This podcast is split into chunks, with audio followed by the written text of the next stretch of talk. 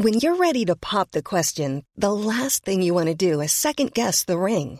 At Bluenile.com, you can design a one-of-a-kind ring with the ease and convenience of shopping online. Choose your diamond and setting. When you find the one, you'll get it delivered right to your door. Go to Bluenile.com and use promo code LISTEN to get $50 off your purchase of $500 or more. That's code LISTEN at Bluenile.com for $50 off your purchase. Bluenile.com code LISTEN.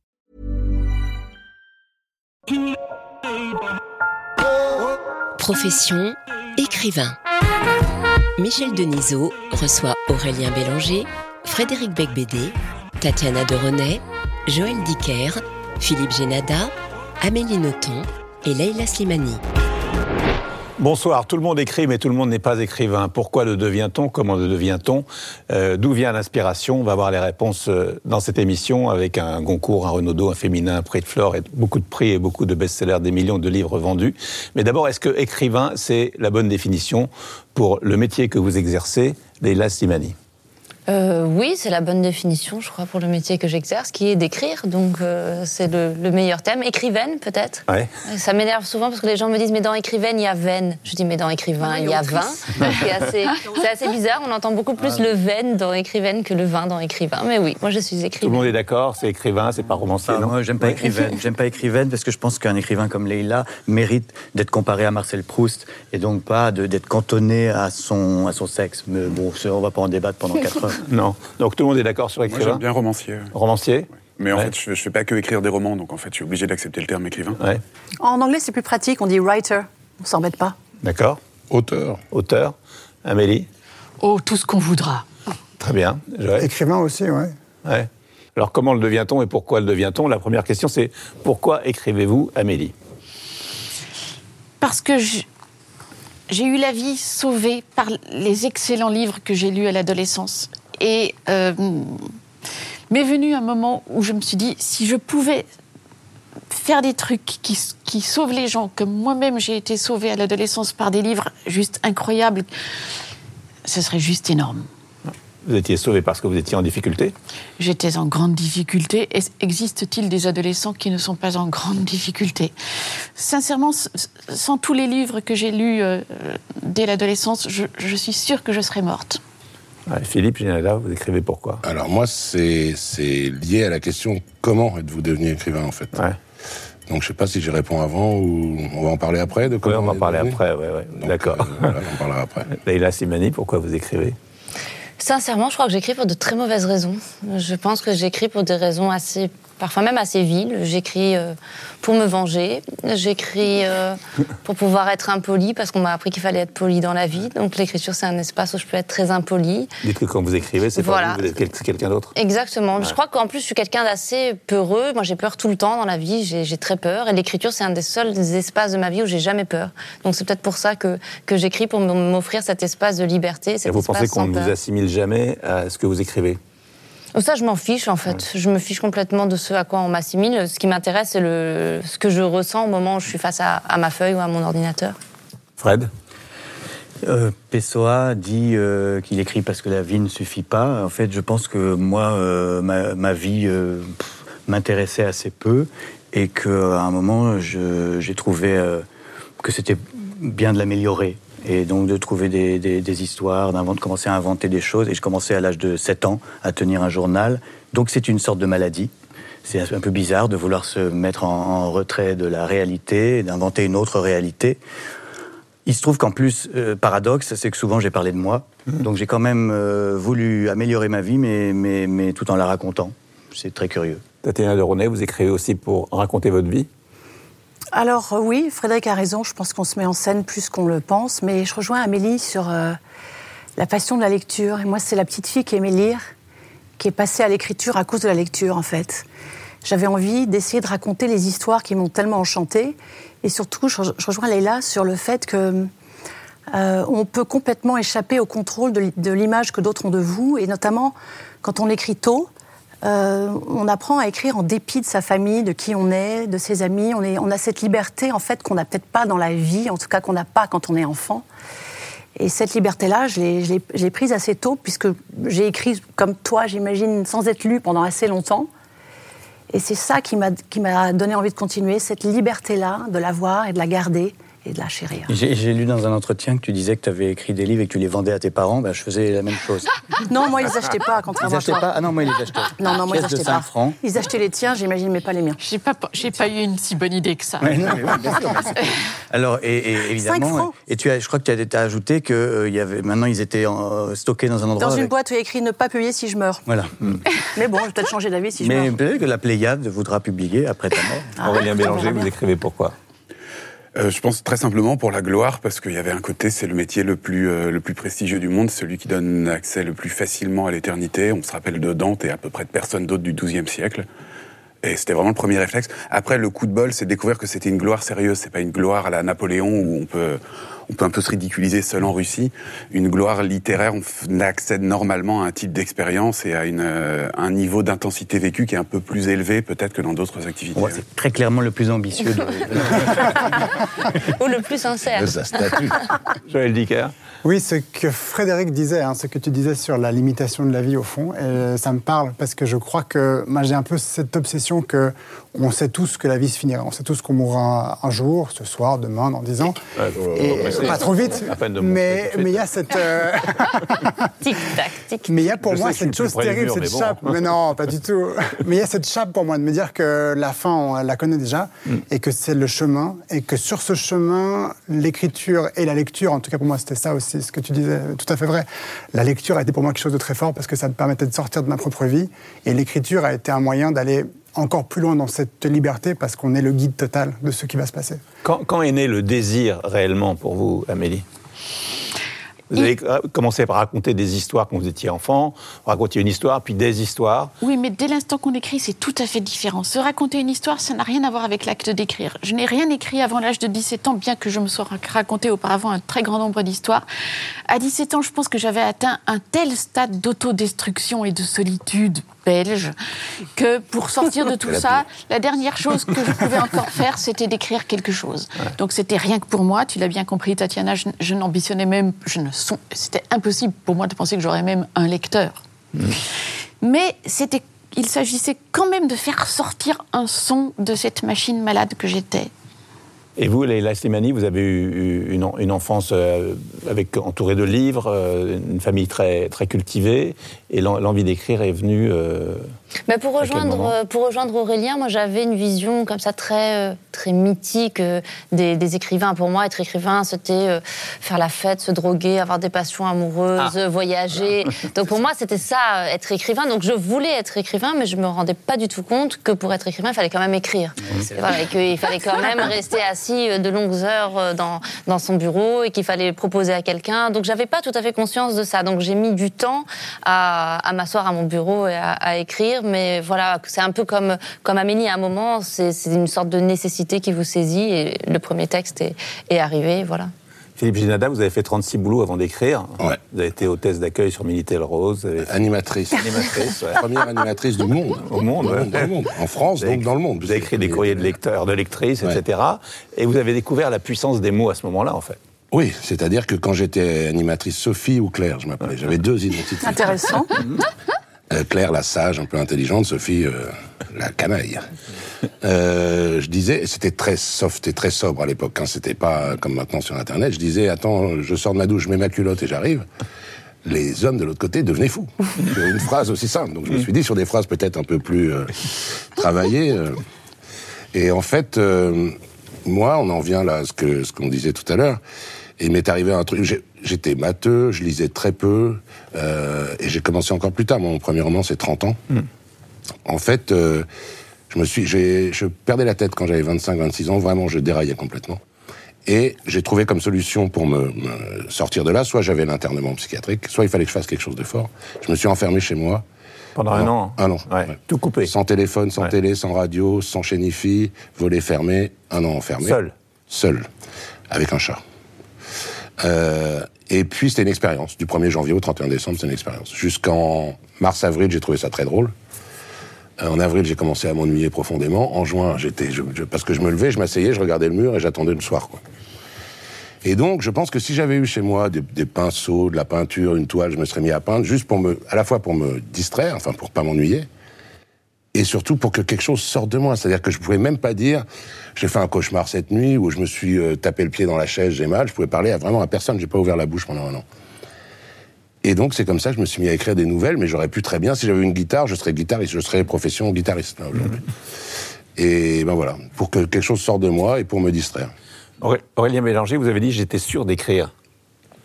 Oui, euh, mais bizarrement, mes meilleures années, c'est entre mes 15 et mes 30 ans où j'écrivais vraiment pas du tout. Euh, en, quasiment pas. J'étais certain de vouloir être écrivain.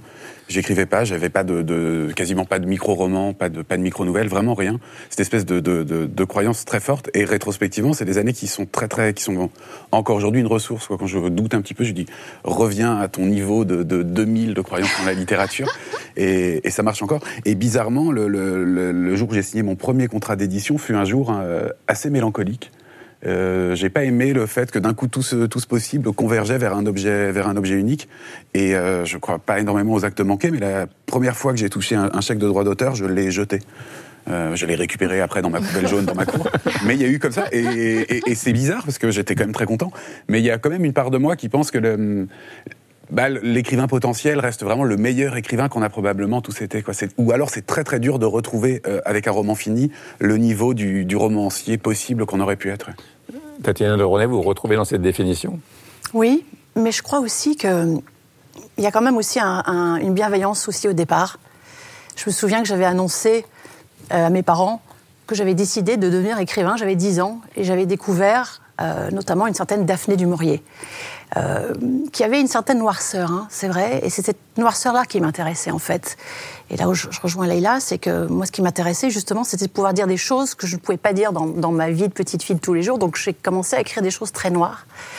Et je remercie mes parents de ne pas avoir eu peur ou de ne pas avoir dit euh, oui, tu dois quand même peut-être faire autre chose. Ils ont pris très au sérieux. Personne m'a dit tu sais, c'est pas un métier rentable, d'ailleurs, c'est pas un métier, tu devrais vraiment réfléchir à faire autre chose. Ils m'ont encouragé, mais c'était quelque chose que personne ne m'a rembarré. Et, et j'apprécie ça, parce que s'ils m'avaient dit écrivain, c'est pas un métier, euh, c'est pas important, ça sert à rien, peut-être que j'aurais fait autre chose, je ne sais pas. Je suis peut-être devenu chanteur de rock. Ouais, vous avez pu faire un groupe. Ouais. La, la, lecture vous a, a illuminé un peu votre enfance ennuyeuse bourgeoise? Oui, euh, comment le savez-vous? Oui, c'est tout à fait juste. Mais euh, je voudrais réagir parce que moi, c'est un peu le contraire. En fait, j'ai fait plein de métiers en même temps parce que je crois que j'avais pas confiance. Je pensais pas que je pensais qu'écrivain était un mot trop impressionnant et du coup euh, j'ai pas été animatrice du Minitel Rose malheureusement. Ah moi j'aurais bien aimé. J'ai fait plein de choses. J'étais dans la publicité, j'étais journaliste, j'ai fait de la télé, je suis DJ encore euh, régulièrement. Enfin cette dispersion nourrit euh, mon travail et me rassure. Et je me dis toujours que écrivain n'est pas un vrai métier et qu'au fond euh, ça peut marcher un jour et plus le lendemain, etc. Donc je, reste très très angoissé euh, par euh, la chance. Mais tu parles de l'angoisse de la réaction ou tu parles de l'angoisse de la création? Quand tu les dis que c'est pas un métier, c'était les deux, parce que Leila disait, c'est vrai que c'est très très. Moi aussi, j'étais fasciné par des écrivains qui, qui avaient l'air d'être assez euh, euh, flamboyants, euh, qui d'avoir des vies euh, nocturnes, d'être très libres, etc. Et, mais quand on commence à écrire, on s'aperçoit du labeur que c'est, de l'enfermement, de, de, du fait qu'on n'est jamais satisfait de son travail, qu'on trouve toujours décevant ce qu'on écrit. Et donc, euh, je, si j'avais su que j'allais devoir m'enfermer toutes ces années, euh, bon, en fait, je l'ai pas complètement fait. Non. J'ai aussi, euh, j'ai essayé de cumuler les deux, de, de m'enfermer un peu et de sortir quand même aussi. Ouais. Mais ça, c'était touchant à la fin, de, enfin la mort de Philippe Ross, quand il a, enfin juste euh, quelques années avant, quand il a décidé d'arrêter d'écrire. Il dit que c'est les années où il a été le plus heureux dans sa vie, mmh. parce que l'écriture, à la fois, elle apporte beaucoup, mais c'est c'est aussi quelque chose d'extrêmement pesant. On a jamais l'impression d'arri d'arriver à l'idée du roman qu'on avait au départ dans la tête. Ouais. C'est toujours un exercice de gestion de sa frustration. On est toujours nostalgique finalement du roman qu'on avait imaginé et auquel on, je trouve qu'on n'arrive jamais. Joël Dicker, c'est un, un, livre offert par votre grand-père quand vous aviez 9-10 ans qui a déclenché euh, votre envie d'écrire? Oui, oui, à ce moment-là, j'écrivais déjà un petit journal sur euh, les animaux. Mmh. Et ça a son importance, en tout cas pour moi, parce qu'il y avait le. À l'époque, je l'imprimais. Euh, je l'envoyais par euh, la poste à des gens qui le recevaient une semaine plus tard ou dix jours, et puis qui lisaient encore une semaine euh, après. Et du coup, ce texte que j'avais écrit un mois avant reprenait vie un mois après. Parce que des gens m'écrivaient, me disaient Ah, j'ai lu ton petit journal, etc. J'ai eu du plaisir. Et il y avait ce contact avec des lecteurs qui se faisait comme ça, qui existait. Et en même temps, il y avait cette atemporalité de l'écrit qui avait déjà été écrit, qui existait pour moi et qui réexistait après. Et c'est en lisant ce livre, euh, La gloire de Janusz Korczak, que mon grand-père m'avait offert, où j'ai ressenti ça aussi. Et où j'ai eu envie de me dire, est-ce que, je me suis dit, est-ce qu'un jour je pourrais être capable de transformer euh, un récit, une histoire que j'invente en une réalité dans l'esprit de quelqu'un. Mais ce que tu dis est très juste sur l'idée que le meilleur roman, c'est celui qu'on pourrait écrire, oui. et pas celui qu'on écrit. Léla Slimani, c'est le déclic, ça a été la, mort de votre père qui vous a désinhibé pour écrire? Oui, parce que moi, je vivais dans une société euh, très conformiste au Maroc, la société bourgeoise marocaine, mais avec des parents qui étaient très marginaux, avec un père qui ne pouvait plus travailler pour, parce qu'il était opposant politique. Et puis, quand mon père a été emprisonné, la seule chose qui lui a apporté du, bonheur et qui lui a apporté une forme de liberté, c'était, les livres. Donc déjà, je voyais la capacité qu'avaient les livres à, ouvrir finalement la, cellule, à, limer les barreaux de, la prison. Et une fois qu'il est mort, je me suis rendu compte qu'en fait, plus rien ne m'attachait à cette société bourgeoise, à cette politesse, à, à, tout ce que je faisais pour plaire à cette communauté qui, de toute façon, m'avait rejeté. Et donc, à partir de ce moment-là, je me suis sentie très libre de tout raconter. C'est les jeunes filles de Monterland, Amélie Nothomb, qui vous ont, été un déclic pour vous? Euh, il y a eu beaucoup de déclics. Les jeunes filles de Monterland, j'ai découvert ce livre quand j'avais 14 ans, je l'ai relu bien plus de 100 fois. C'est-à-dire qu'au moment où j'étais en train d'acquérir la féminité, je découvrais sous la plume de Monterland cette abomination. euh, et ça a fait de moi une, une grande paranoïaque parce que voilà, en même temps, c'est pas une chimère ce qu'il écrit. Ça existe, de telles femmes existent. Et donc, je me souviens que je, grandissais en me disant, mon Dieu, ne pas devenir ça, ne pas devenir ça, ne pas devenir ça. Et en même temps, fascinée, parce que ces personnages féminins euh, que, crée Monterland sont, des monstres, certes, mais elles sont fascinantes. Et, et elles existent, et je ne savais pas que j'allais les rencontrer. Donc, devenir écrivain, je ne savais pas que j'étais en train de devenir écrivain, je n'avais pas du tout l'ambition d'être lu. Il a fallu aussi un formidable échec japonais pour que je me dise ma vieille, t'as été dame pipi pendant huit mois. Qu'est-ce que tu peux, qu'est-ce qui peut t'arriver de pire que, que, voilà. Maintenant, ils le savent que tu es bonne caricurer des chiottes. Donc, tu, tu, peux envoyer tes livres à tes éditeurs parce que tu ne connaîtras pas d'humiliation pire. C'est vrai, j'ai eu bien des humiliations depuis, je n'en ai pas eu de pire. et, c'est ainsi que j'ai été publiée et c'est ainsi que je me suis rendu compte, parce que j'ai une, correspondance très importante avec mes lecteurs et avec mes lectrices, que cette situation est vraie. Euh, les lecteurs et les lectrices vous écrivent et on se retrouve dans des situations absolument euh, insensées. Aurélien Bélanger, c'est Welbeck qui a été le déclic? Le, le, premier déclic, c'était Proust. Euh, parce que c'était merveilleux de se dire qu'on avait comme, euh, euh, ressource à portée de main son enfance et que ça suffisait d'avoir eu une enfance pour devenir un écrivain génial. Euh, Houellebecq, ça euh, m'a convaincu que on pouvait écrire des romans dans un monde, parce que les romans que je préférais jusqu'à Proust étaient des romans du 19e siècle, que le roman était quand même enclenché sur le monde contemporain. Parce que sinon, on avait quand même l'impression que la littérature était une sorte d'ancienne gloire de la France, quelque chose qui était très beau, qu'on referait jamais tellement mieux que Victor Hugo en, termes d'impact peut-être planétaire de la littérature française. Et Welbeck a très simplement réconcilié avec le, monde contemporain. Ça parlait du monde contemporain, c'était, c'était plein d'ambition. Ça faisait très longtemps que j'avais pas lu de roman contemporain qui avait, qui avait ce, niveau euh, d'ambition dans le récit. Donc disons que euh, j'aurais pu devenir un écrivain proustien. Je suis devenu Welbecko-proustien. Ça m'a empêché d'être, euh, d'être ringard d'avoir découvert Welbeck. Frédéric, c'est au cours d'une soirée Barry Lyndon, je crois, que vous regardiez de loin, que vous aviez organisé, et vous avez dit j'ai envie de vivre dans un film de Kubrick. Ça, c'est, euh, disons, l'idée de décrire la société, l'idée de, oui, comme je dis tout à l'heure, d'améliorer sa vie, d'être mieux que, que la réalité, d'être dans une autre réalité. Mais euh, avant ça, il y a la lecture de, Boris Vian, euh, de Salinger, de tas, de tas d'écrivains où j'avais l'impression d'entendre une voix qui correspondait à ce que je pouvais voir autour de moi. Et puis, on n'a pas tellement parlé de la solitude, mais c'est vrai que je pense que le point commun de tous les gens qui se mettent à écrire, c'est de souffrir de ça, de la solitude, d'avoir l'impression d'avoir euh, des choses à, dire ou d'avoir envie d'être entendu ou, euh, quelque chose, euh, un poids à, exprimer, quelque chose qui nous allégerait en, le, notant sur une feuille de papier. Donc bon, je, je, je suis parti de ces obsessions, je prenais beaucoup de notes, j'avais beaucoup de carnets. Et puis c'est devenu mon premier roman, euh, et c'était miraculeux d'être publié à 24 ans euh, à la table ronde. Vous n'avez pas souffert, vous? J'ai eu beaucoup de chance parce que j'ai été publié très jeune et, et, euh, et d'ailleurs, enfin, c'était loin d'être euh, abouti, mais c'était euh, curieusement, alors moi, j'ai pas eu un acte manqué en jetant le chèque à la poubelle, mais j'avais presque l'impression que c'était un peu tard, 24 ans, parce que j'avais quand même commencé à 8 ans. Et donc, ça faisait quand même un bout de temps que j'attendais euh, euh, ce moment d'être enfin, enfin compris par un éditeur. Philippe Génada, vous avez parlé de la solitude que vous avez choisie, en fait, pour. Ouais, moi, euh, c'est une, une maquette, carrément. Moi, c'est tellement ouais. caricatural que, mais je pense que ce que j'ai vécu, moi, de manière euh, comme ça, artificielle, c'est-à-dire en m'enfermant vraiment, c'est un peu ce que, ce que- ce qu'a vécu tout le monde de manière plus diffuse ou, ou moins remarquable. Mais oui, moi, c'était vraiment, euh, et d'ailleurs, à partir de là, euh, moi, je me suis rendu compte, tout à l'heure, euh, on parlait de, de l'isolement, de la solitude pour écrire, je veux dire, du travail pénible d'écrivain, mais on a une vie quand même complètement euh, schizophrène, quoi. C'est-à-dire que, je sais pas s'il y a beaucoup d'exemples de, de, de métiers, on n'a qu'à dire, ou d'activités, où on est complètement enfermé pour travailler, pour écrire pendant six mois ou un an, et tout d'un coup, quand le livre sort, c'est l'inverse. On court partout, on parle partout, on fait le, le zazou, on va à droite, à gauche, et puis au bout de quatre mois, ou cinq mois, ou six mois, poum, on se remet à... Moi, ça me manque, par exemple. On disait, c'est dur. C'est vrai, quand on écrit, on dit, oh là là, je suis vraiment enfermé, je suis... on est concentré sur quelque chose. Vivement qu'on sorte et qu'on aille courir un peu partout. Et là, moi, maintenant, ça fait depuis... Avec le féminin, ça, il y a eu un peu de- d'effervescence et tout ça. Là, j'ai envie de m'enfermer dans mon bureau à clé et de me mettre à travailler. Mais je sais que au bout d'un mois, euh, j'aurais envie de sortir euh, avec Frédéric, aller écouter le DJ. euh.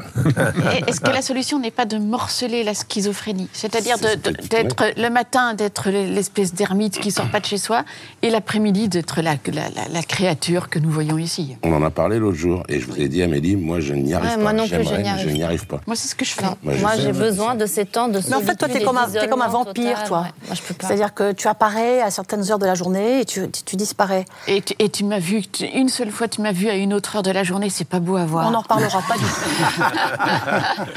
Mais je t'aime quand même. Oui, mais moi je pense que je suis c'est marrant parce que j'étais plutôt euh, je suis en train de basculer de l'autre côté, c'est-à-dire que j'ai été euh, pas mal euh, indiscipliné et Pas je suis en mal, train oui. de voilà, et je suis en train de devenir discipliné en vieillissant et c'est assez inquiétant. C'est-à-dire que maintenant, je me mets à mon bureau à, à- à heure fixe, comme un, comme un, comme Tolstoï. euh, voilà, je suis euh, comme, comme toi tu fais. C'est-à-dire toi à 4 heures du matin. Moi, c'est le Japon qui m'a appris ça. Il faut, il faut une discipline. C'est un truc de dingue. Alors, de, de- tous les matins, lever à 4 heures, sans aucune exception, gueule de bois, deuil, on s'en fout. À 4 heures du matin, tu t'y mets. Euh, matinée d'enfer, parce que, évidemment, c'est beaucoup trop difficile pour moi. Mais après, dès midi, commence l'autre vie. Donc, Et euh, je, je crois que c'est- moi, ça, ça me déçoit beaucoup de, de moi d'être devenu comme toi. Alors, la, la discipline de l'écriture, Joël Dicker, comment vous travaillez? Vous écrivez Moi, tant d'heures par jour? Mais moi, c'est pas une solitude parce que justement, quand j'écris, c'est la convocation de tous les personnages, de toute l'histoire. Et je me sens beaucoup moins seul quand j'écris que quand je n'écris pas. Et euh, parfois, pour moi, de, de quitter ce que j'écris pour rejoindre des amis, pour rejoindre un dîner, pour rejoindre des gens, euh, c'est difficile. Et j'ai l'impression que les personnages me suivent et sont avec moi. Et je crois que je préfère être avec eux. Et, euh, ça commence en général tôt aussi. Quand je peux, je me lève vers 4 heures du matin. Et j'écris, euh, j'écris jusqu'à 6 heures du soir. Ouais. Dans un local précis J'ai un bureau. J'ai un bureau. Ouais. Je dois partir de chez moi. Je pars de chez moi. Alors j'écris chez moi jusque vers euh, 8 heures. Et, ou jusque vers 7 heures. Et là, je mange, je prends ma douche, enfin, je me prépare. Et c'est un acte qui est important pour moi parce que c'est rejoindre quand même le monde des vivants. Euh, C'est-à-dire que je pars au moment où les enfants partent aussi, je croise des gens dans la rue, les gens vont au bureau, à l'école, et je vais dans un bureau qui est un endroit à part. Et j'ai toujours fait ça euh, depuis que j'ai commencé à écrire très sérieusement, c'est-à-dire où j'ai fait presque que ça vers l'âge de 19 ou 20 ans. J'avais déjà un bureau chez ma grand-mère euh, parce que j'avais besoin d'une pièce où je m'enferme et où je pouvais vraiment, ça donnait quelque chose de plus sérieux, je crois, où je pouvais me concentrer vraiment. Est-ce que vous avez tous une- un cadre de travail comme ça Ou est-ce que c'est plus fantaisie Je sais que vous, vous avez des carnets, vous écrivez un peu, maintenant vous êtes plus, plus organisé, Les- mais les, banquettes des Ouais. taxis. Ouais. les- Moi, c'est assez brouillon, c'est assez brouillon. C'est-à-dire que j'essaye d'être disciplinée, j'essaye de- d'avoir des horaires, mais c'est assez difficile. J'ai deux enfants qui sont petits, j'ai plein de choses autour qui font que j'ai du mal à trouver du, du temps. Donc moi, le temps, je le vole. Chaque moment où j'arrive à écrire est un moment volé, est un moment précieux, un moment où voilà, j'ai réussi à envoyer tout le monde au parc, euh, à préparer un truc euh, à manger pour tout le monde avant. Et là, c'est un petit moment pour moi pour, euh, pour écrire. Et puis j'essaye de construire des frontières, c'est-à-dire d'expliquer aussi à mes enfants, à ma famille, qu'il y a une frontière à ne pas dépasser, que quand ma porte est fermée, ben, il ne faut pas taper pour n'importe quoi. Mais c'est ce que Virginia Voilà. Woolf appelait la chambre à C'est soi. ça, c'est la je chambre à que- soi. Je trouve que pour les femmes, c'est plus compliqué aussi. C'est très difficile. Euh, moi, j'ai de la chance maintenant, mes enfants sont grands, ils sont partis. Mais c'est vrai que quand ils étaient plus petits, c'était très compliqué d'écrire avec des enfants. Il fallait toujours tricher. Et puis, ils ne comprenaient pas cette histoire de maman ferme sa porte et on ne peut pas être dérangé. Donc maintenant, ça s'est terminé, ils ne sont plus là. Mais moi, j'aime bien cette solitude, moi, au contraire. Je, je la recherche. Je trouve que ce qui est angoissant pour moi, c'est de faire la promo des livres, en fait. Je trouve que c'est. Je trouve ça. euh, très angoissant d'aller parler euh, de son bouquin, d'essayer de dire des choses intelligentes, de- de- de- d'être à la hauteur. De, de- de- Je trouve que pour moi, l'angoisse, c'est rentrer dans la lumière, en fait. C'est pas d'écrire. C'est pas l'écriture. Non. Je comprends tellement bien ton problème que je l'ai réglé d'une façon Mais oui, radicale. C'est que je n'arrête absolument jamais d'écrire. C'est-à-dire que même Mais quand oui. je fais la promo, je continue d'écrire, ce qui fait que je, je fais ma promo, mais je me dis ça n'a pas beaucoup d'importance. Ce qui compte, c'est les heures je de sais pas comment tu fais. J'aimerais savoir comment tu fais, parce que peut-être que tu fais des promos a- un peu moins longues. Je ne sais pas. Ah, Tu n'as pas eu. Oh, je fais des promos. Je suis en promo, mais toute l'année. Non, mais là où tu es impressionnant, c'est ton endurance physique, parce que c'est physique. Oui, moi, je- tu- dois avoir un ça, secret. Tu- alors, est-ce que c'est le champagne 4 Je ne sais pas. Le secret, c'est que je suis une grande barbare venue du Nord. Vous savez, omnium gallorum Et fortissimi donc sunt belgae. Il faut être belge. C'est la solution. Comment construisez-vous un, un roman, euh, Aurélien Bélanger? C'est d'abord l'histoire, d'abord des personnages? Euh, une idée excellente euh, que je trouve tellement bonne que ça va me prendre deux ans pour la dévider complètement. Euh, et je sais à peu près quand l'idée est bonne. Une simple idée. Une simple idée. Ouais. Et idéalement, il y a toute cette histoire Flaubert qui disait que Madame Bovary c'était une certaine teinte de brun. Quand on a à peu près l'idée, le problème c'est que c'est une idée qui prend 500 pages pour être explicitée et on peut jamais la nommer. Mm. Euh, donc c'est impossible. On peut, on peut pas la, on peut pas la condenser. Donc c'est un truc très exponentiel. Et puis l'exponentiel, on essaie de le ramasser à peu près pour lui, pour lui donner la forme d'un roman. Mais j'ai eu à peu près aucun doute. j'ai- J'en suis à mon quatrième roman. Je termine mon quatrième euh, d'avoir trouvé une idée excellente et qui était vraiment la bonne idée qui portait vraiment le roman. C'est-à-dire que à chaque fois que je pensais avoir fini, il y avait ces huit chapitres qui jaillissaient comme ça spontanément parce que j'avais encore, euh, encore un truc à dire. Mais c'est quoi une idée? C'est c'est- concret Il y a des personnages ou c'est Dites-moi ce que c'est une idée.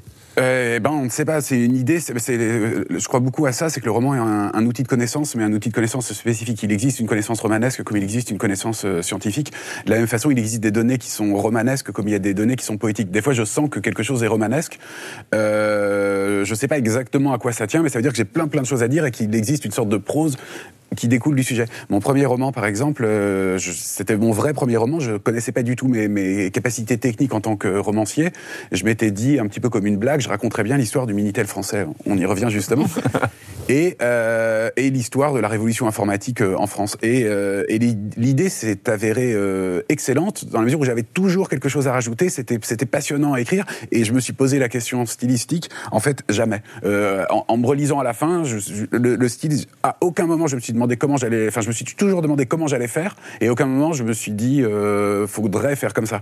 Parce qu'il y, a- aussi cette chose quand on écrit, c'est qu'on est vraiment confronté à notre incapacité foncière à faire autrement que comment on fait. On développe vraiment notre, notre idiotie. Il y a personne. Moi, j'avais un grand fantasme de.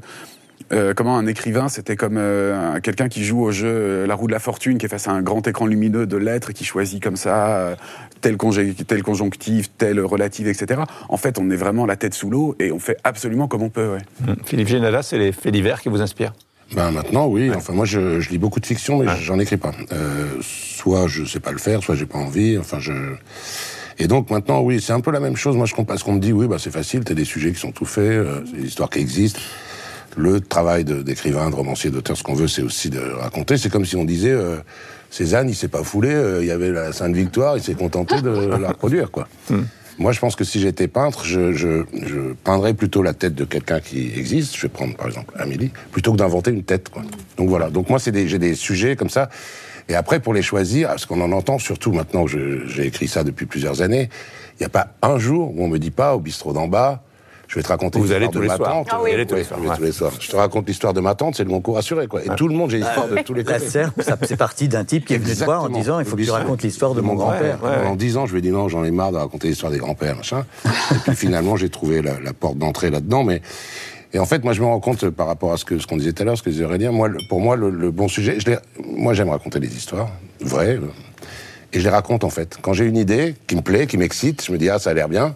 Et au bistrot, je, je raconte aux gens. Tu, Est-ce que tu connais l'histoire machin? Et quand je vois que les gens sont passionnés, je me dis euh, une bonne partie du travail est fait. Maintenant, il faut bien l'écrire. Vous parlez des histoires plutôt que des personnages. Moi, c'est les personnages. Vous, Moi, je parle vraiment des Ouais. personnages. En général, c'est un personnage qui surgit, dont j'imagine le physique, dont j'imagine le mode de vie.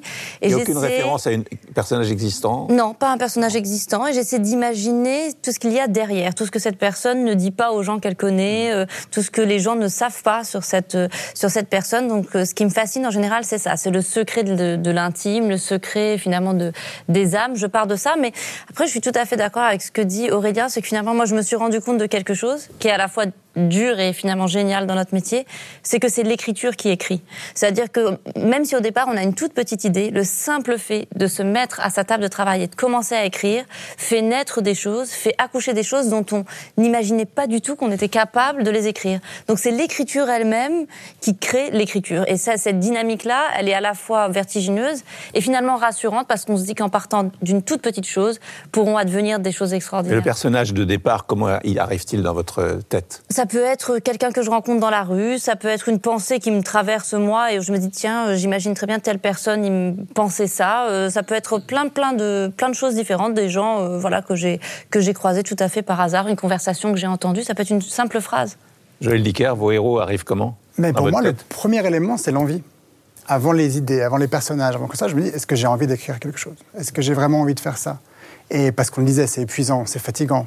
Et j'aimerais ne pas avoir envie. J'aimerais faire autre chose. C'est pour ça que je te demandais aussi, est-ce que tu as peur de la création? Est-ce que tu as peur de, quoi Est-ce qu'on a, peur de ce métier qui n'existe pas vraiment? Parce qu'on n'a pas un diplôme qui nous dit tu es écrivain. Et moi, la première question que je me pose, c'est l'envie. Et c'était une question que je me suis jamais posée euh, quand on refusait tous les manuscrits que je soumettais, parce que en on avez les refusait beaucoup, au début. au début, ouais. Et euh, à ce moment-là, je travaillais, j'avais un boulot, j'avais des études, et je faisais que écrire. Ça veut dire que je m'arrangeais pour avoir tellement de temps libre euh, à n'importe quelle heure du jour et de la nuit pour écrire que la question de l'envie, elle était là parce que c'était un sacrifice. Et puis tout d'un coup, quand le succès ar- arrive et que je me dis, mais c'est ça que je veux faire, je veux être écrivain, et, et ça marche. Et là, la question de l'envie, elle est différente parce qu'on n'a plus que ça à faire. Moi, j'avais plus que ça à faire. Et, la question de l'envie, elle vient souvent. Et quand j'ai envie d'écrire parce que j'ai une idée ou que j'ai un personnage et je me dis, ah, ça, c'est pas mal, je me dis, non, tu n'écriras pas. Tu ne veux pas écrire, tu n'as plus envie d'écrire, tu n'es plus un écrivain. Alors, je vais faire autre chose. Je vais me promener, je vais voir un film, je lis un bouquin, je vais voir de la peinture, je vais courir. Je fais autre chose et je m'empêche. Et je m'empêche et je m'empêche jusqu'à ce que le bouillonnement soit de plus en plus fort. Et, et ça, pour moi, c'est un élément qui est très important parce que je sais qu'au moment où je cède à cette env- env- envie-là, ces trois ans de désastre de ma propre vie, où ma vie intérieure, ma vie solitaire, ma vie d'écrivain sera 100 fois plus forte que la réalité. Est-ce que c'est douloureux d'écrire, Tatiana Laronnet Pas pour moi. Euh, je, je rejoins tout ce que vous avez dit là. Euh, J'ai l'impression que écrire un roman, c'est partir dans une espèce de lieu psychique qui, qui existe dans un endroit que toi seul connais. Et toi seul, tu as la clé de cet endroit. Et tu vas dans cet endroit, tu es absolument seul, mais c'est toi qui construis cet endroit. Et pour le moment, quand tu l'écris, tu sais pas qui va te lire et tu t'en fiches au fond. Tu sais pas pour qui tu écris. Mais tu écris parce que tu as un truc à dire, tu écris parce que tu as une histoire à dire. Et ce qui est très étrange, c'est que parfois, quand on va dans cet endroit, alors que le roman dont on a eu l'idée au début, ou d'un personnage, ou d'une situation, prend une autre tournure, et on se rend compte parfois qu'on n'est pas du tout en train d'écrire le livre qu'on a imaginé Ah oui au début. Il y a quelque chose d'extatique. Et donc, du coup, tu te dis, mais c'est quoi, ce, quoi ce truc Mais tu y vas quand même.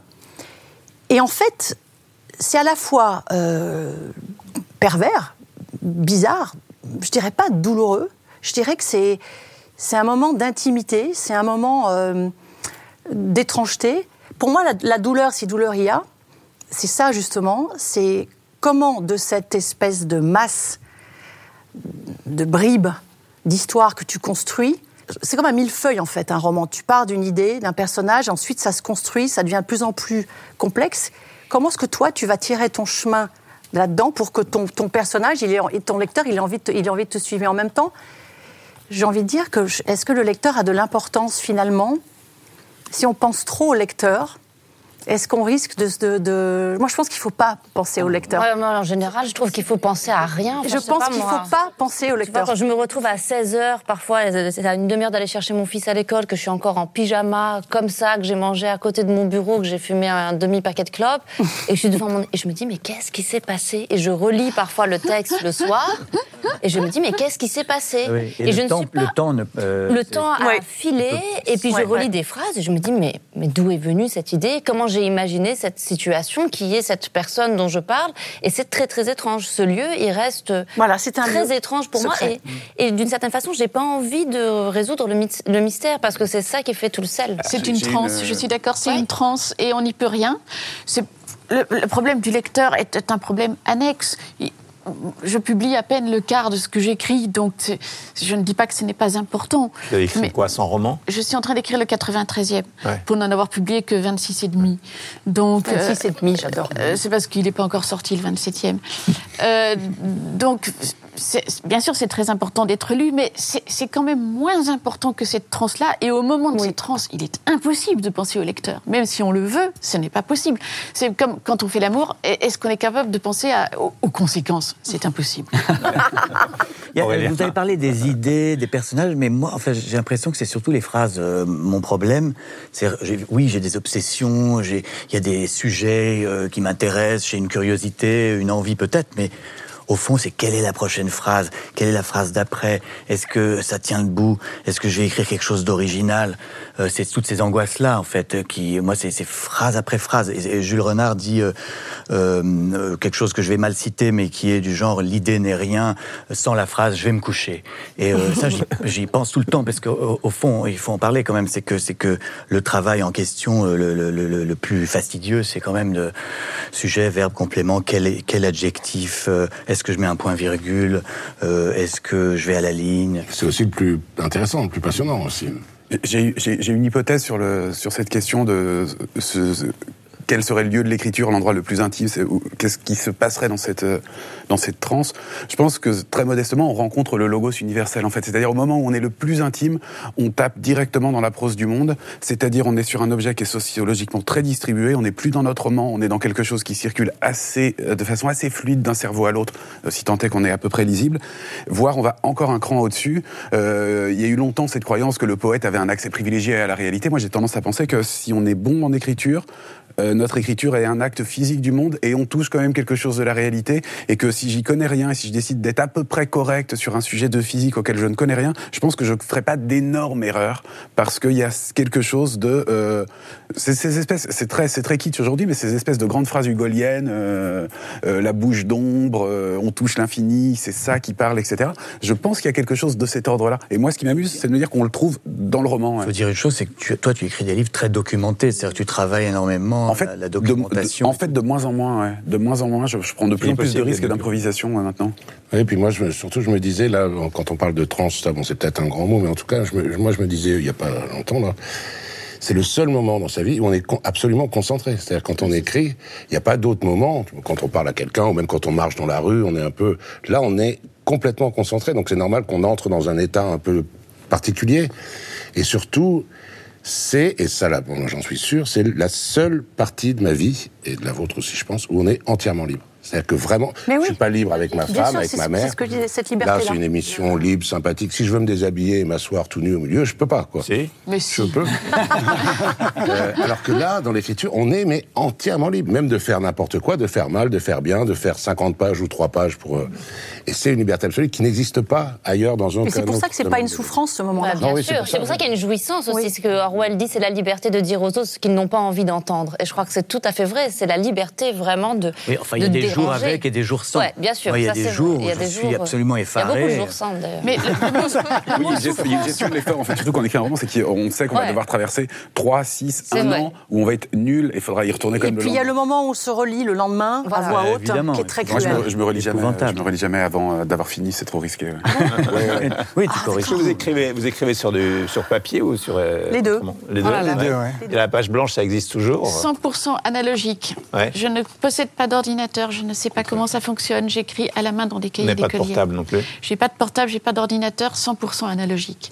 Donc il ne m'est pas Voilà. aventure, Moi, j'ai perdu la, un la texte là cette mésaventure de nuit, donc je suis, voilà, Ah là là. je suis très très mal. Mais vous- ouais. Ouais. Tu peux perdre. Mais comment vous avez perdu un texte Euh, bah voilà, parce que je ne suis pas analogique, voilà l'ordinateur qui a planté. Ah oui. ouais. Donc voilà, je viens de vivre une grande douleur euh, de l'écrivain ou de l'écrivaine. Est-ce que vous avez, quand vous écrivez un livre, vous dites ça va être un gros livre? Vous faites des livres vous, qui sont euh, 500 pages, non? Un peu plus, ouais. C'est ouais, 600. Ouais. J'aimerais bien faire plus court. Et je suis, euh, je pense que le défaut, c'est que j'ai pas de plan. C'est que je travaille sans plan. Ça, je sais pas comment tu fais. Et pas, pour un livre aussi, les pour, livre aussi Avec gros, du suspense, tout. avec du c'est- suspense, je sais pas comment tu fais sans plan. Je sais pas. Mais tu, parce tu que- dois quand même savoir où tu vas. non, parce que pour moi, l'excitation, le plaisir et l'envie, elle vient de pas savoir. Et Oui, en quand fait, je tu me dois quand même matin- savoir à peu près ce qui se passe à la fin. Non, pas du tout. Non, non, c'est vraiment le, le vrai plaisir, c'est de me dire qu'est-ce qui va se passer aujourd'hui, parce que euh, je pense pas à mes lecteurs ou à mon lecteur, mais je suis mon lecteur puisque je sais pas ce qui se passe. Et donc la notion mais il y a quand même de des plaisir, mystères à résoudre dans tes livres. bah, je les découvre. Je les découvre et je me dis bon bah. Est-ce que ça t'arrive de te dire, je me suis c'est- Oui, je coupe beaucoup. Je coupe à peu près en tout Et de cas. devoir revenir plus- en arrière parfois Ouais. pour. euh, Oui. ouais. Et ça a été très difficile au début parce que je me disais, ah mon Dieu, je dois enlever 100, 200, 300, 400 pages. Ah oui Et, et en même temps, tout d'un coup, le déclic m'est venu de me dire, mais en fait, plus j'enlève et plus je comprends ce que je fais. Moi qui n'ai pas de plan. Euh, plus je retourne en arrière, plus je me rends compte du chemin que j'ai fait. Et là, alors quelque chose devient un peu plus clair. Mais vous commencez un, un roman avec quoi en tête alors, s'il n'y a pas de plan? Après l'envie, euh, quand enfin je m'installe, c'est une idée, qui peut être n'importe quelle idée, qui va amener une idée. C'est vraiment la course aux, aux idées, parce qu'une idée va amener une idée, va amener une idée, et finalement, donc je veux dire, c'est ça. Et là, on est déjà à 60 pages, on repart à zéro, parce que je dis, ah, en fait, c'était ça. Et euh, et il y a ce jeu de pas savoir, pour moi, c'est très important. Et une idée va amener un personnage euh, qui va évoluer. Un personnage euh, homme va, de- va devenir femme, ou inversement, ou va venir, ou va disparaître. Et, pour moi, c'est un élément qui est le vrai élément clé de ma façon de travailler, c'est de pas savoir. Est-ce que c'est un cas d'espèce ou vous, êtes- un- vous travaillez tous avec des plans Il y a une théorie mathématique euh, qui s'appelle l'intuitionnisme qui dit que les objets mathématiques sont créés à mesure qu'on fait des mathématiques et ça dit pas que chacun va trouver des objets mathématiques différents. Donc en fait, euh, dans une trame de pure improvisation, euh, ça veut pas dire qu'on s'éloigne forcément de la réalité. Le, le- ça me semble assez normal que le plan soit généré quasiment de façon euh, automatique par un travail d'improvisation. ouais. Il y a une voie moyenne. Je- quand je commence un livre, je sais où je vais arriver, mais je ne sais pas Mm. comment je vais faire pour y arriver. C'est comme ça. Donc je n'écris aucun plan. J'ai l'intuition très la exacte destination. de la, de, la, de la destination, mais aussi de la sensation que je veux me procurer. Mmh. Et c'est en suivant cette sensation que j'arrive à destination. Comment vous faites pour écrire autant? J'arrête pas. Ça, c'est vraiment le secret que j'ai trouvé. Le secret de l'inspiration, c'est de ne jamais s'arrêter. Si on ne s'arrête jamais, il n'y a aucune raison que ça s'arrête.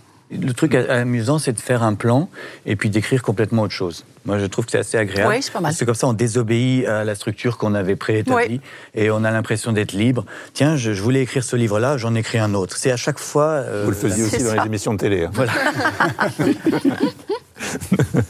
Euh, Philippe Ginada, vous c'est très structuré ou- C'est très structuré, ça dépend. En fait, moi, j'ai écrit une dizaine de livres. Les premiers, c'était plus ou moins sur ma vie. euh, Donc, j'avais des plans, mais dans la tête. hein. J'avais, comme, comme disait Amélie, j'ai- moi, j'avais le point de départ, l'arrivée, deux, trois étapes, un peu au milieu. Et puis, j'essayais de- d'aller. Là, je suis obligé d'avoir des, des plans plus, euh, plus sérieux, enfin, plus solides, plus, euh, plus carrés. euh, mais desquels je peux sortir. hein. C'est-à-dire que avant de commencer le livre, je suis obligé, comme ce sont des histoires vraies avec euh, des faits euh, incontournables, j'ai un bon fichier de, de, de base. Et après, euh, notamment, moi, c'est plutôt, par exemple, euh, sur les proportions. C'est-à-dire que mon dernier livre, c'est un crime, et c'est aussi la vie d'un d'un type. Je pensais faire 90% sur le crime, l'enquête, machin, et un tout petit peu sur la vie. En fait, ça s'est équilibré. Il y a une, oui. Donc, Oui, euh, attends, et tu oublies de dire que tu es quand même le champion des digressions. C'est-à-dire que lui, il Et ça, commence à vous raconter une histoire, puis il vous explique qu'il va au bistrot, qu'il rencontre un pote, euh, que sa Ça, femme l'engueule, euh, etc. Et donc, tout, euh, tout- il raconte son enquête. Et je trouve que ça, c'est intéressant aussi de, de, de- de raconter une histoire et puis ensuite d'être totalement libre de digresser, de partir dans, dans une autre direction. de- J'ai pas de liberté sur le- les histoires dont je parle qui sont passées il y a 70 ans, mais évidemment dans mon plan il n'y a pas. Là je vais faire une digression. Il y a Je votre fils, au- vous parlez de Il y a mon fils, oui, mais qui, qui est en temps réel, quoi, Ouais, qui apparaît ouais. en temps réel. Je vais aller au prix de Flore de d'Aurélien. Il m'est arrivé des terribles, je ne pouvais pas le prévoir. Et quand, euh, c'est-à-dire quand vous avez eu le prix de Flore euh, Moi, j'ai eu il y a longtemps, mais lui, il l'a eu. Je suis allé célébrer. C'était les 20 ans du mien. Euh, Je suis passé à travers la haie, j'avais trop bu et je suis tombé euh, sur le trottoir. ouais. C'est assez rare qu'il y ait des gens qui aient trop bu au prix de Flore. C'est- Ouais, je ne vois pas de quoi vous parlez. Et vous, quand vous l'avez eu, vous avez découvert le Flore. il y a alors, moi, 20 je ans. connaissais rien du tout. Ouais. Je savais pas qui était Frédéric Becbédé. Je J'avais jamais mis un pied au. Jamais sorti de, de ta tanière. Non, ouais. Effectivement. Alors les prix, justement, que- euh, le, le prix Goncourt, ça change quoi? Beaucoup de choses. Ouais, ça change beaucoup de choses. Bah, ça change beaucoup mon emploi du temps. Déjà, j'avais pas beaucoup de temps pour écrire, ou je trouvais que j'en avais pas assez. Là, j'en ai encore moins.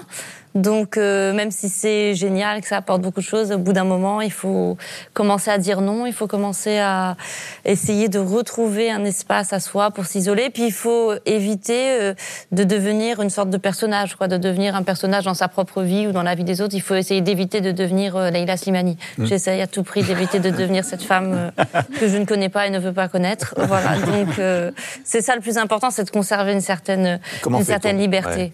Comment fait-on pour avoir cette distance Bah, je euh, crois qu'il faut d'abord être euh, être bien entouré. Je pense qu'ensuite il faut avoir euh, un certain goût aussi pour pour la solitude. Et moi j'ai un grand goût pour la solitude, c'est-à-dire que j'ai ressenti quand même un certain épuisement au bout au bout d'un moment. Puis moi j'ai eu une chance, c'est que j'ai eu le prix concours alors que j'étais enceinte, et donc automatiquement six mois après j'ai eu ma fille et j'ai je me suis arrêtée pendant un certain temps et j'étais préoccupée par des choses très concrètes et, et voilà par des biberons, les couches et tout ça et ça m'a remis un petit peu les les pieds sur terre. Et, Et l'attente du roman euh, qui suit est, est différente. Ben oui, justement, parce que j'ai peur maintenant qu'on attende le livre de Leila Slimani et que moi je ne veux pas que ce soit elle qui, qui l'écrive. Donc euh, je veux être absolument sûre que ce soit euh, dans cet espace-là, dans cet espace de transe, dans mon espace à moi, que je vais écrire ce livre qui m'appartient, qui m'appartient totalement. Donc j'ai besoin de prendre mes distances avec elle. Aurélien, le, prix de Flore, ça a changé, fait bouger à part de traverser la haie. Euh, en fait non parce que j'y j'y- suis pas allé prendre beaucoup de verres et par contre j'y suis allé récemment j'ai volé une tasse à café donc je bois dans une tasse à café du, café de fleurs non mais les prix sont intéressants sur un point euh, c'est que ça nous rappelle qu'on évolue dans un champ euh, dans un champ sociologique très dense. Il existe énormément d'institutions et c'est jamais mal de les rencontrer à un moment parce qu'on apprend aussi à se positionner à sortir peut-être d'une posture romantique et puis à apprendre qu'on est malgré tout un petit objet social comme les autres et que c'est important ça permet d'établir euh, je pense d'établir des, des bons réglages après le problème des prix c'est quand on les a pas on trouve que c'est débile et quand on les a on trouve que c'est très légitime Ouais. ça vous est arrivé aussi. Ça tient chaud, ça rassure. Comme je le disais, moi, j'ai- j'ai- j'ai- j'ai- je manquais de confiance euh, et je passais mon temps à m'excuser d'écrire. Et euh, quand un certain nombre de gens que vous admirez euh, vous disent ben non, euh, Freddy, ça va, arrête, peut-être, tu fais peut-être partie du club. C'est, c'est, c'est, c'est chaleureux, c'est rassurant, ça donne un peu plus confiance en soi. Voilà, c'est pas mal, c'est pas mal. Qui est votre premier lecteur Est-ce que c'est vous, votre premier lecteur Évidemment, c'est c'est une évidence, mais après, est-ce que vous avez un lecteur test euh, euh, qui compte pour vous? C'est mon éditeur. ouais. Pareil. Qui vous fait confiance depuis le début Non, moi, c'est pas mon éditeur du tout, moi. Alors, c'est- au début, Ouais. je, je crois que c'est Philippe Solers qui a refusé votre premier roman. Oui, c'est vrai. il, il a très bien bon fait parce que s'il ne me l'avait pas refusé, je ne serais pas chez Albin Michel. Et je pense qu'Albin Michel est pour beaucoup dans ma belle vie. Ouais. Donc merci à Philippe Soler. Il a refusé parce qu'il croyait que c'était un pseudonyme, c'est ça? Voilà. Ah, c'est drôle. Ouais. C'est- Il arrive des histoires drôles. hein, bah, Oui. Ah oui, oui. Parce que, c'est le, parce que le premier parle d'un d'un vieil écrivain ronchon et c'était difficile d'imaginer que cette euh, créature frêle ait pu euh, imaginer ce personnage. Et puis il- avait cru aussi que, que, que j'écrivais sur lui, ce qui n'était pas du tout vrai. Ah oui. Je- euh, Joël Dicker, vous, c'est c'est aussi c'est la confiance d'un éditeur Ouais. qui a, qui a- vous avez le Bernard de Fallois, euh, Bernard de Fallois à qui je dois vraiment tout. Euh, qui a été, le, qui a été le, celui qui a cru d'abord en moi parce qu'il a accepté de faire paraître mon premier roman, qui n'était pas le premier, mais qui était le premier qu'il a fait paraître. Et puis ensuite, qui a vraiment cru en moi à un moment donné où euh, mon premier roman, euh, j'ai mis trois ans et demi à peu près pour que finalement le rencontrer et que ce roman para- paraisse. Et j'avais écrit un autre livre qui était déjà prêt et fini.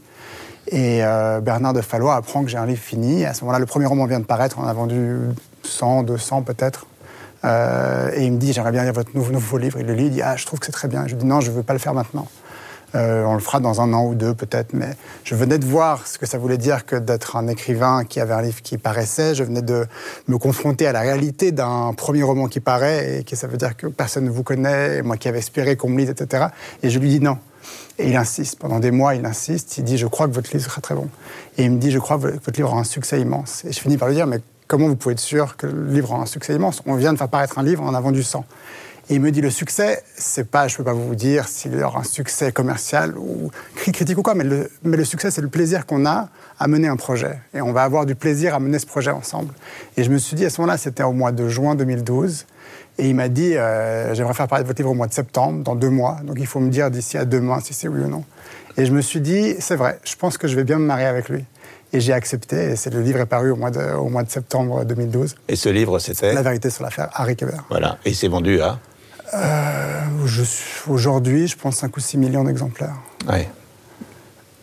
Euh, Il y a un silence. mais ça, ça silence c'est Bernard. Non. Votre premier lecteur, c'est vous aussi? Euh, non, ma, ma compagne, ouais. Euh, c'est moi. Enfin, Ouais. est-ce que je suis mon premier lecteur? Ouais, bah, Qui est votre premier Ah, lecteur euh, ouais. Non, non, bah moi d'abord, et puis après, après ma compagne qui me dit vraiment les fois où j'ai un peu trop déconné, et euh, il y en a, il y en a toujours. Et, euh, et puis après, c'est, puis après c'est mon éditeur, mais mon éditeur, sa fonction, euh, sa fonction symbolique, c'est d'être détesté par moi. Euh, Qui- c'est- Excusez-moi, qui, est votre éditeur? Je parle de l'être humain. Ah, euh, Michel Brodeau. D'accord. Et euh, bah, bah, parce que c'est une fonction, c'est une fonction. euh, Enfin, pour moi, c'est une fonction ingrate parce que j'aime pas, j'aime pas l'idée euh, qu'on me dise des choses. Je, je suis pas du tout réceptif à ce qu'on me dit. Et, euh, Vous n'avez pas la critique? Euh, c'est une- excellente question. Euh, j'aime beaucoup l'autocritique. je ne sais pas. Attention à la réponse. Non, non, non, j'aime j'aime beaucoup, j'aime beaucoup l'autocritique. Euh, non, non, mais c'est compliqué parce qu'en fait, euh, euh, être écrivain, c'est vraiment, euh, euh, faut croire être tout- très fortement qu'on est génial et très fortement qu'on est minable. Et on n'est pas bon si on ne tient pas les deux pôles, en fait. Si Ça, on- c'est- Ça, c'est extrêmement vrai. Donc, il Une faut- grande chose est dite là.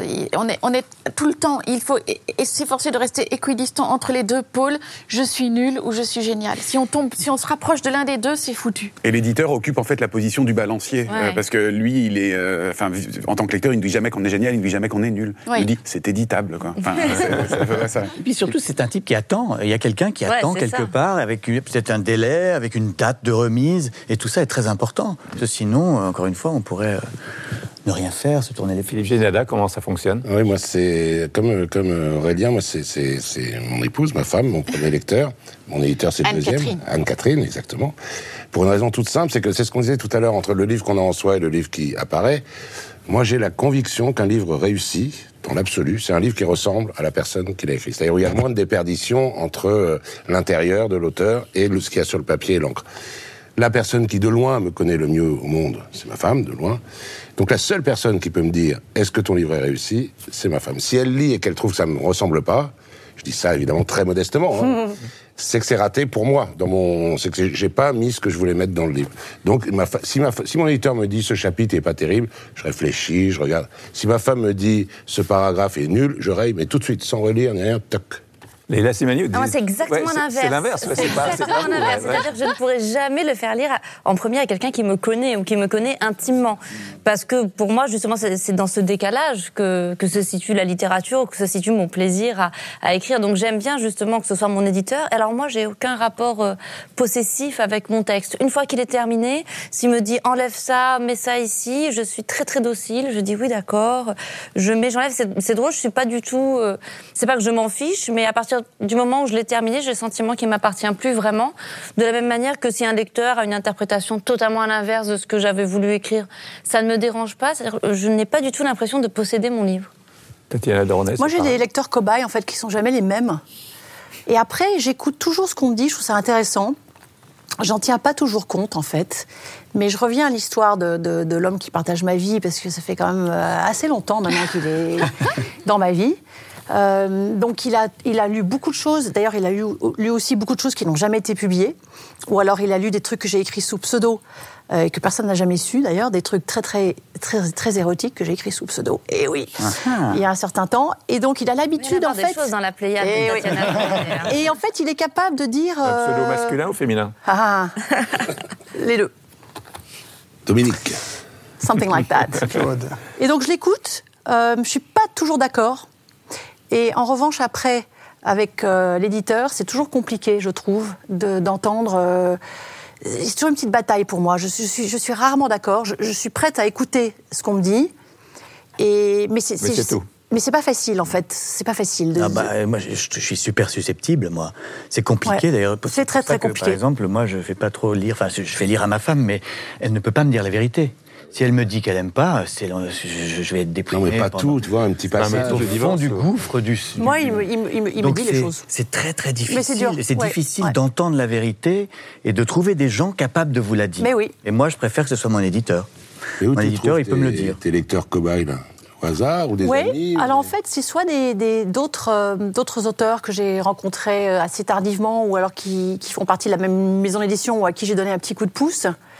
Euh, je sais Gaëlle Nohan, par exemple, dont j'ai beaucoup défendu le travail, que j'adore ses livres, et comme je sais qu'elle lit l'anglais, je lui ai demandé si elle voulait lire euh, The Rain Watcher, Sentinelle de la pluie. Elle a dit oui. Après, je me suis dit, mais t'es folle, tu la connais pas très bien. euh. Et donc, en plus, elle l'a lu sous mes yeux, ce qui est horrible.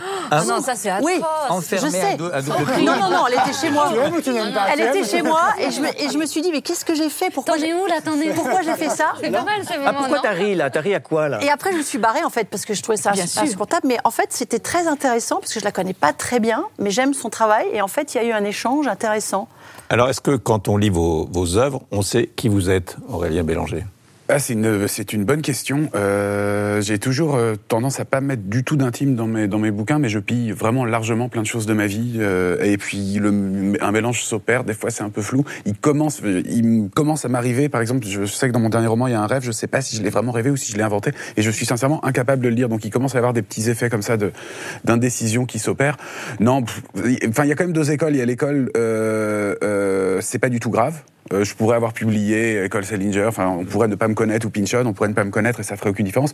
Et il y a aussi l'école, euh, ce, que dit, ce que disait Welbeck récemment, c'est que peu importe quasiment la qualité de ce qu'on écrit, ce qui compte, c'est de se raconter entièrement en tant qu'individu et de raconter la totalité de son point de vue sur le monde. J'ai pas arbitré, en fait, entre les, entre les deux, ouais. Joël Dicker, on sait qui vous êtes en vous lisant Euh, je pense qu'on pourrait le savoir, mais qu'on ne le voit pas, pas immédiatement ou qu'on ne regarde pas dans la bonne direction. Je crois que c'est dans ce qui n'est pas dit, c'est dans la projection que peuvent faire les personnages, dans les thématiques, dans tout ça, on peut avoir une, image. Je crois que on connaît quelqu'un pas par rapport à, ce qu'il fait ou à ce qu'il est, mais par rapport à ce qu'il pense, par rapport à ses peurs.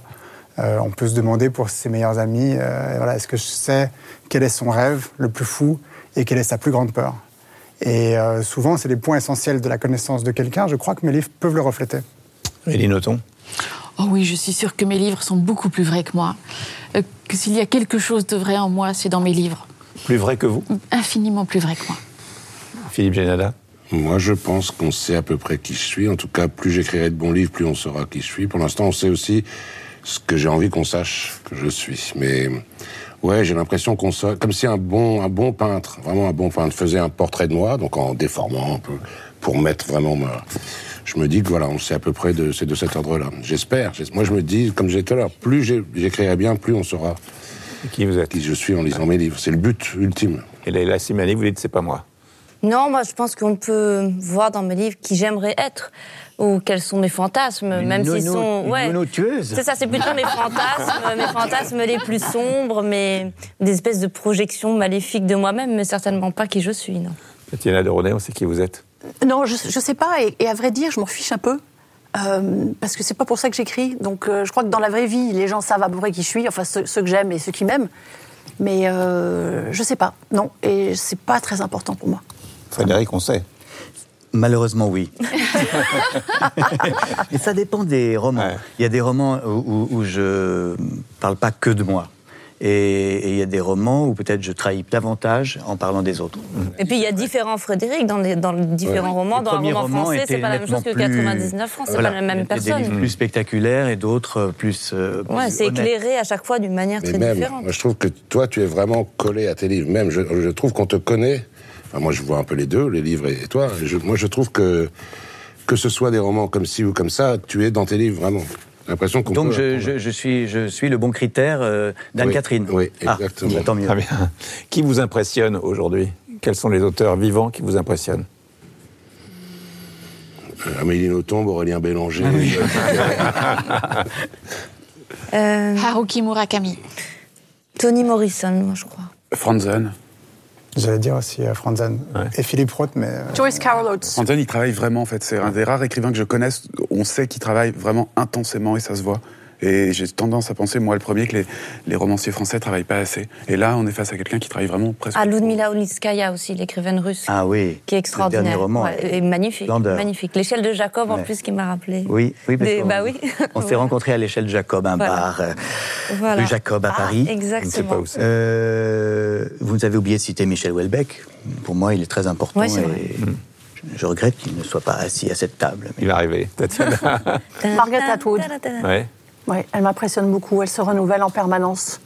Elle a une vision à la fois. euh, euh, euh, quand on, quand on, on lit ses derniers livres et quand on voit aussi euh, The Handmaid's Tale, La servante Éca- écarlate, je crois que c'est le, le titre qu'elle a écrit en 84, et qui était capable de, de- de cette vision glaçante de ce qu'on vit aujourd'hui, elle m'impressionne beaucoup. Et puis elle garde une éternelle jeunesse. Alors je ne sais pas quel âge elle a, on s'en fout, mais elle, elle m'impressionne.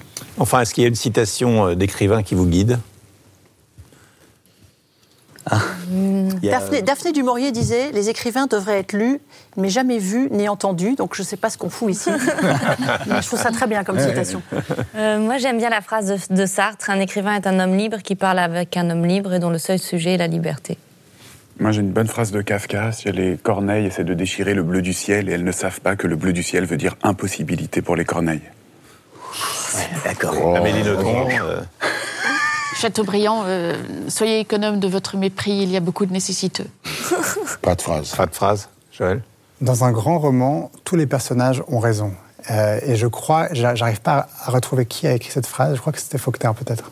Mais c'est une phrase à laquelle je pense de temps en temps quand, euh, quand euh, j'écris. Frédéric? Euh, Beckett, euh, raté encore, raté mieux. Merci beaucoup. Merci. Vraiment. Merci. Merci beaucoup.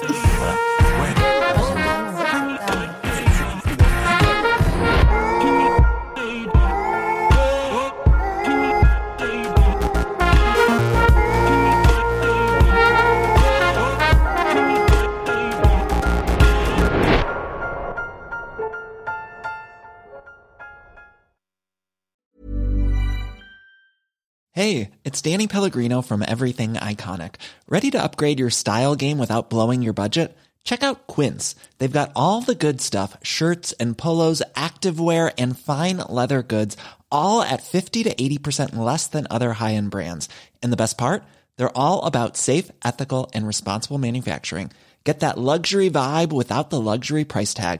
Hit up quince.com slash upgrade for free shipping and 365 day returns on your next order. That's quince.com slash upgrade.